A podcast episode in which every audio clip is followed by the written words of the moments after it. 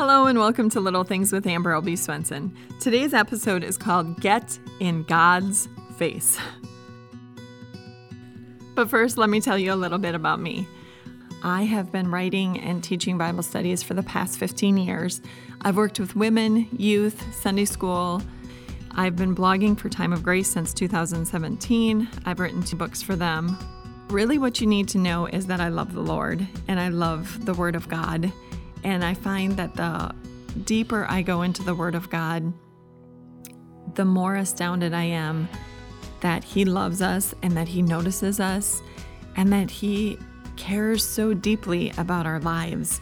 And my role is really to get people into the Word and to show them how awesome it is and to really get them to a place that they want to know and love God more. That's kind of my mission in life in a nutshell.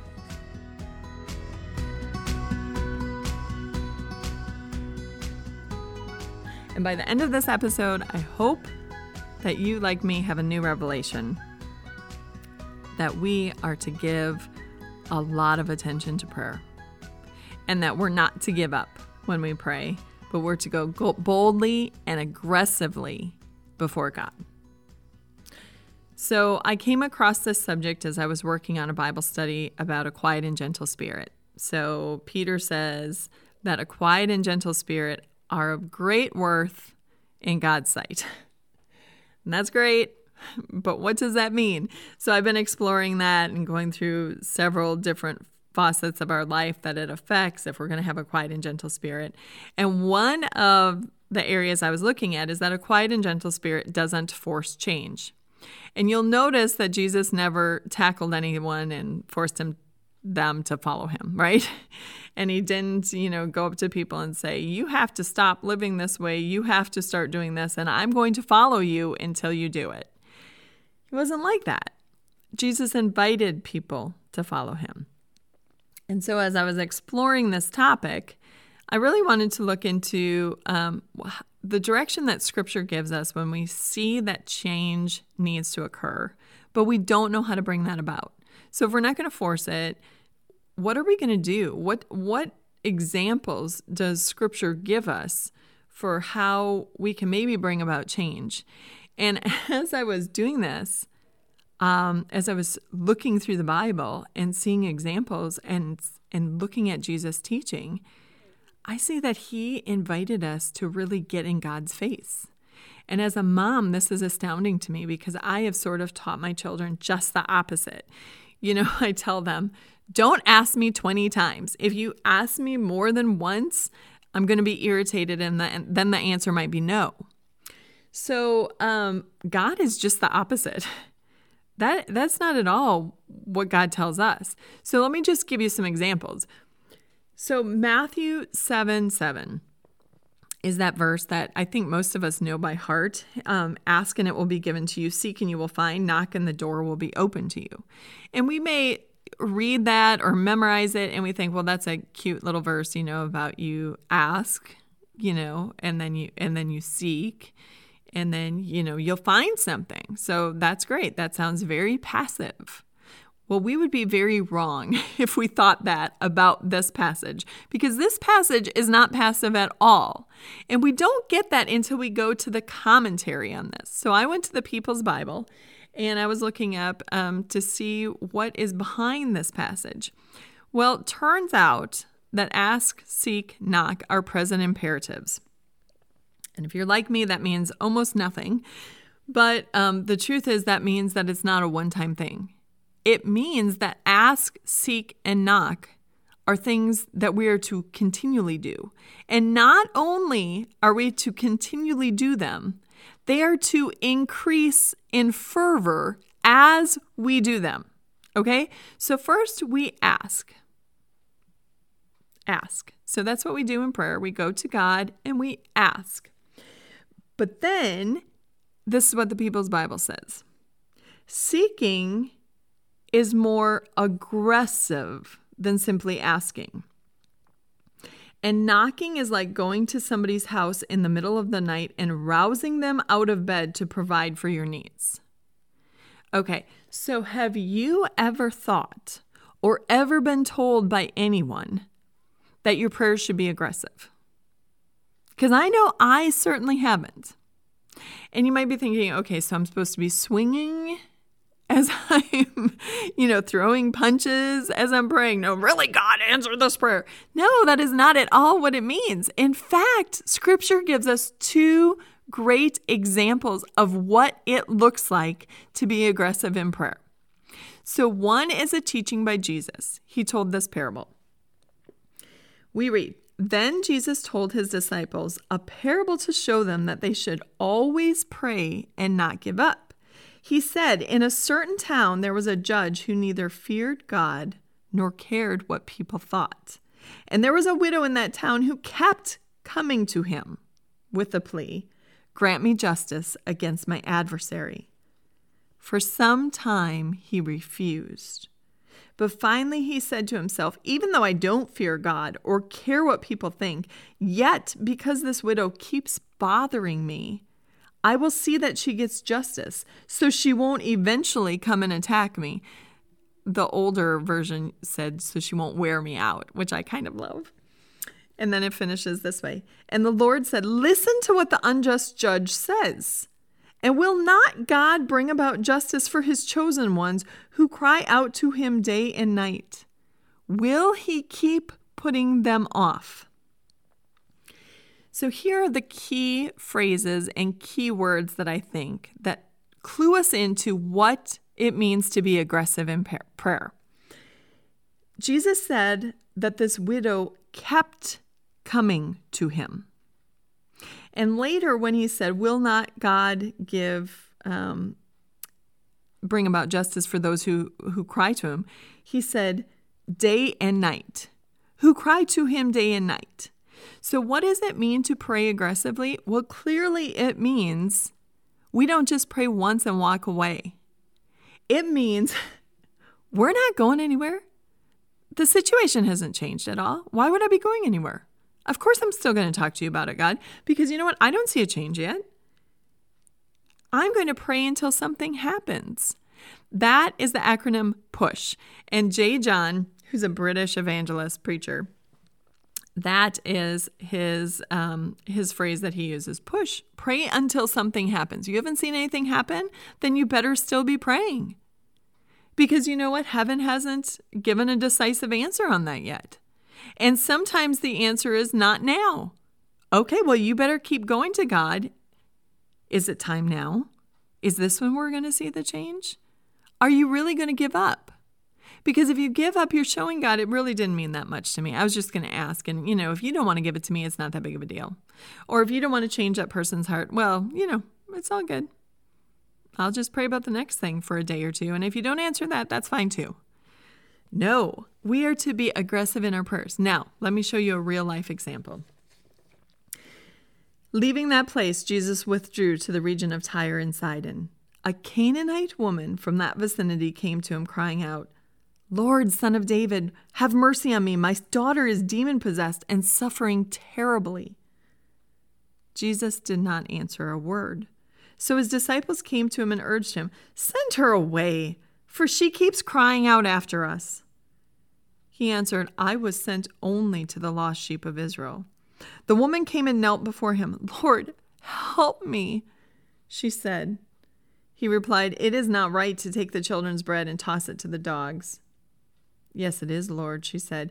Even the dogs eat the crumbs that fall from their master's table.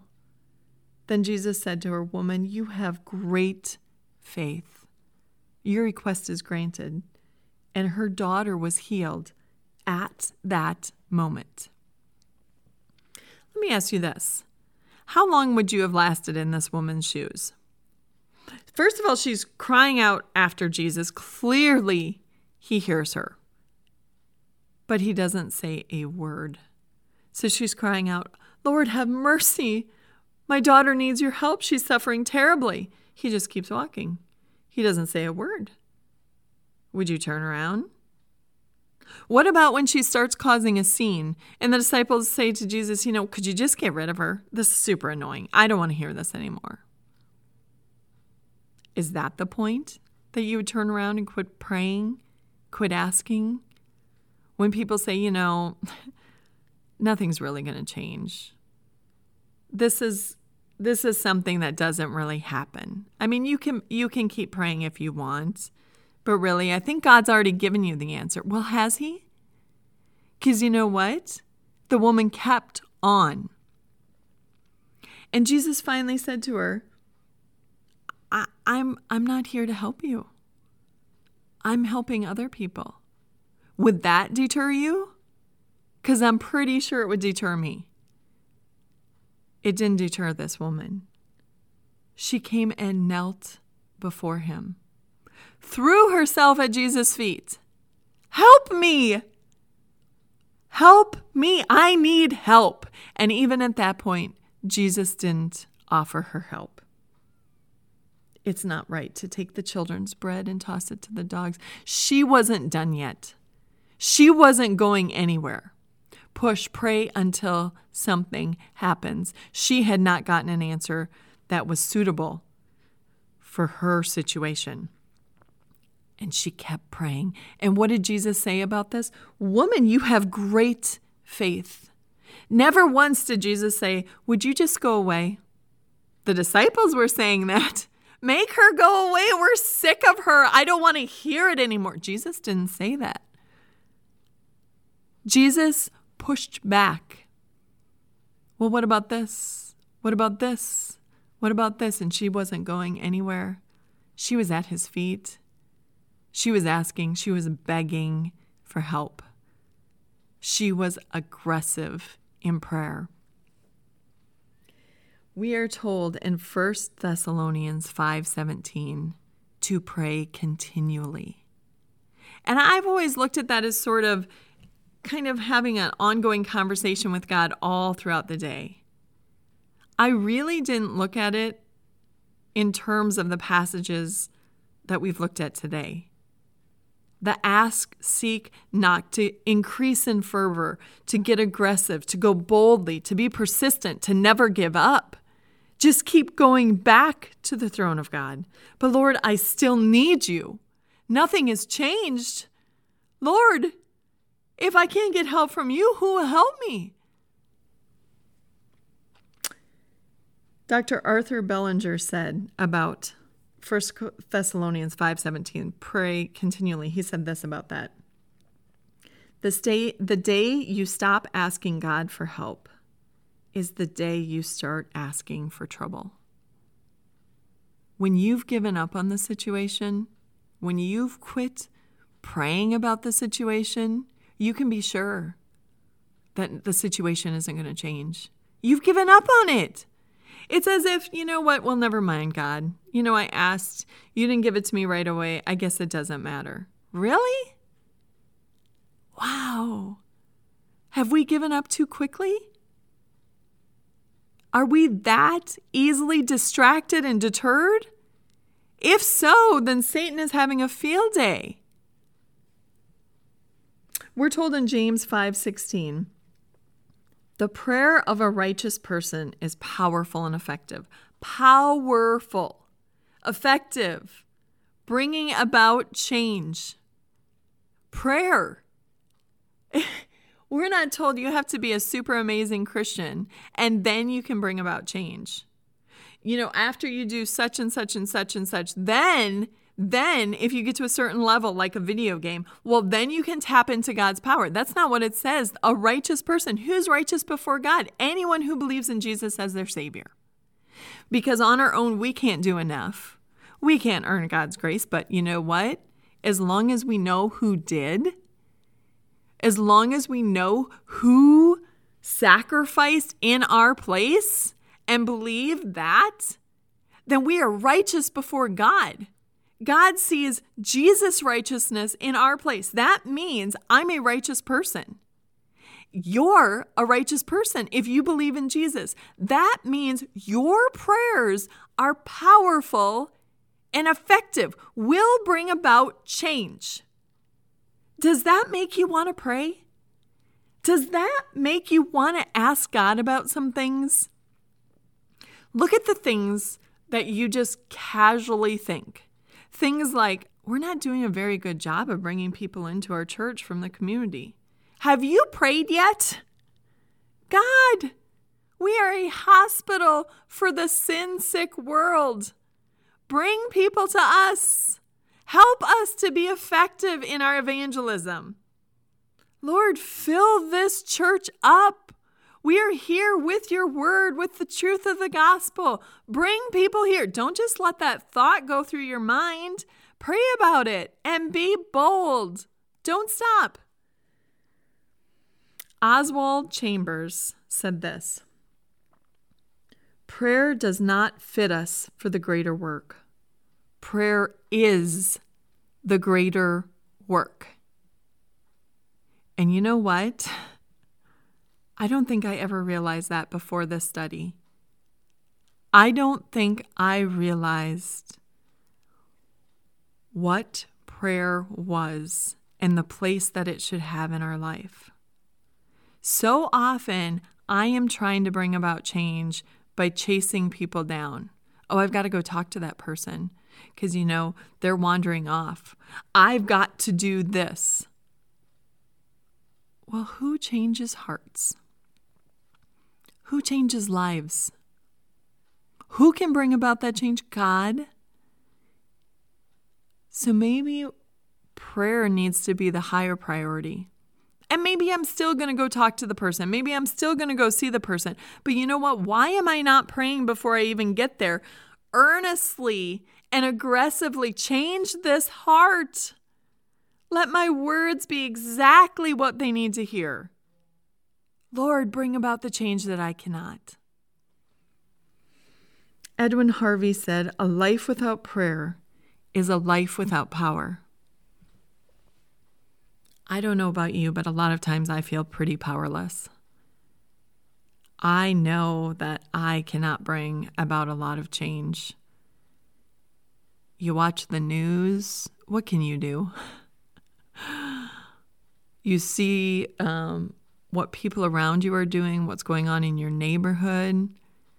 You see a whole world running the wrong way. And it's so easy to just be discouraged and think, I'm one little person. James says, the, pra- the prayer of a righteous person is powerful and effective. He goes on to say, you know what? Elijah was one man, he was one person, and he prayed. One person praying can make a huge difference in life. It can make a huge difference in a community, in a church, in the world. I think we need to learn to get in God's face. And I think we need to learn to be way more aggressive in prayer. And maybe you already knew that, and thank God if you did. I guess I am just being clued into this. And I hope that this changes my prayer life going forward. This has been Little Things, because in God's kingdom, the little things are the big things. If you know somebody who needs to hear this message, please share this with them. And don't forget, the time of grace is listener supported. We covet your prayers and we need your financial contributions so we can share this message and others like it with many more people.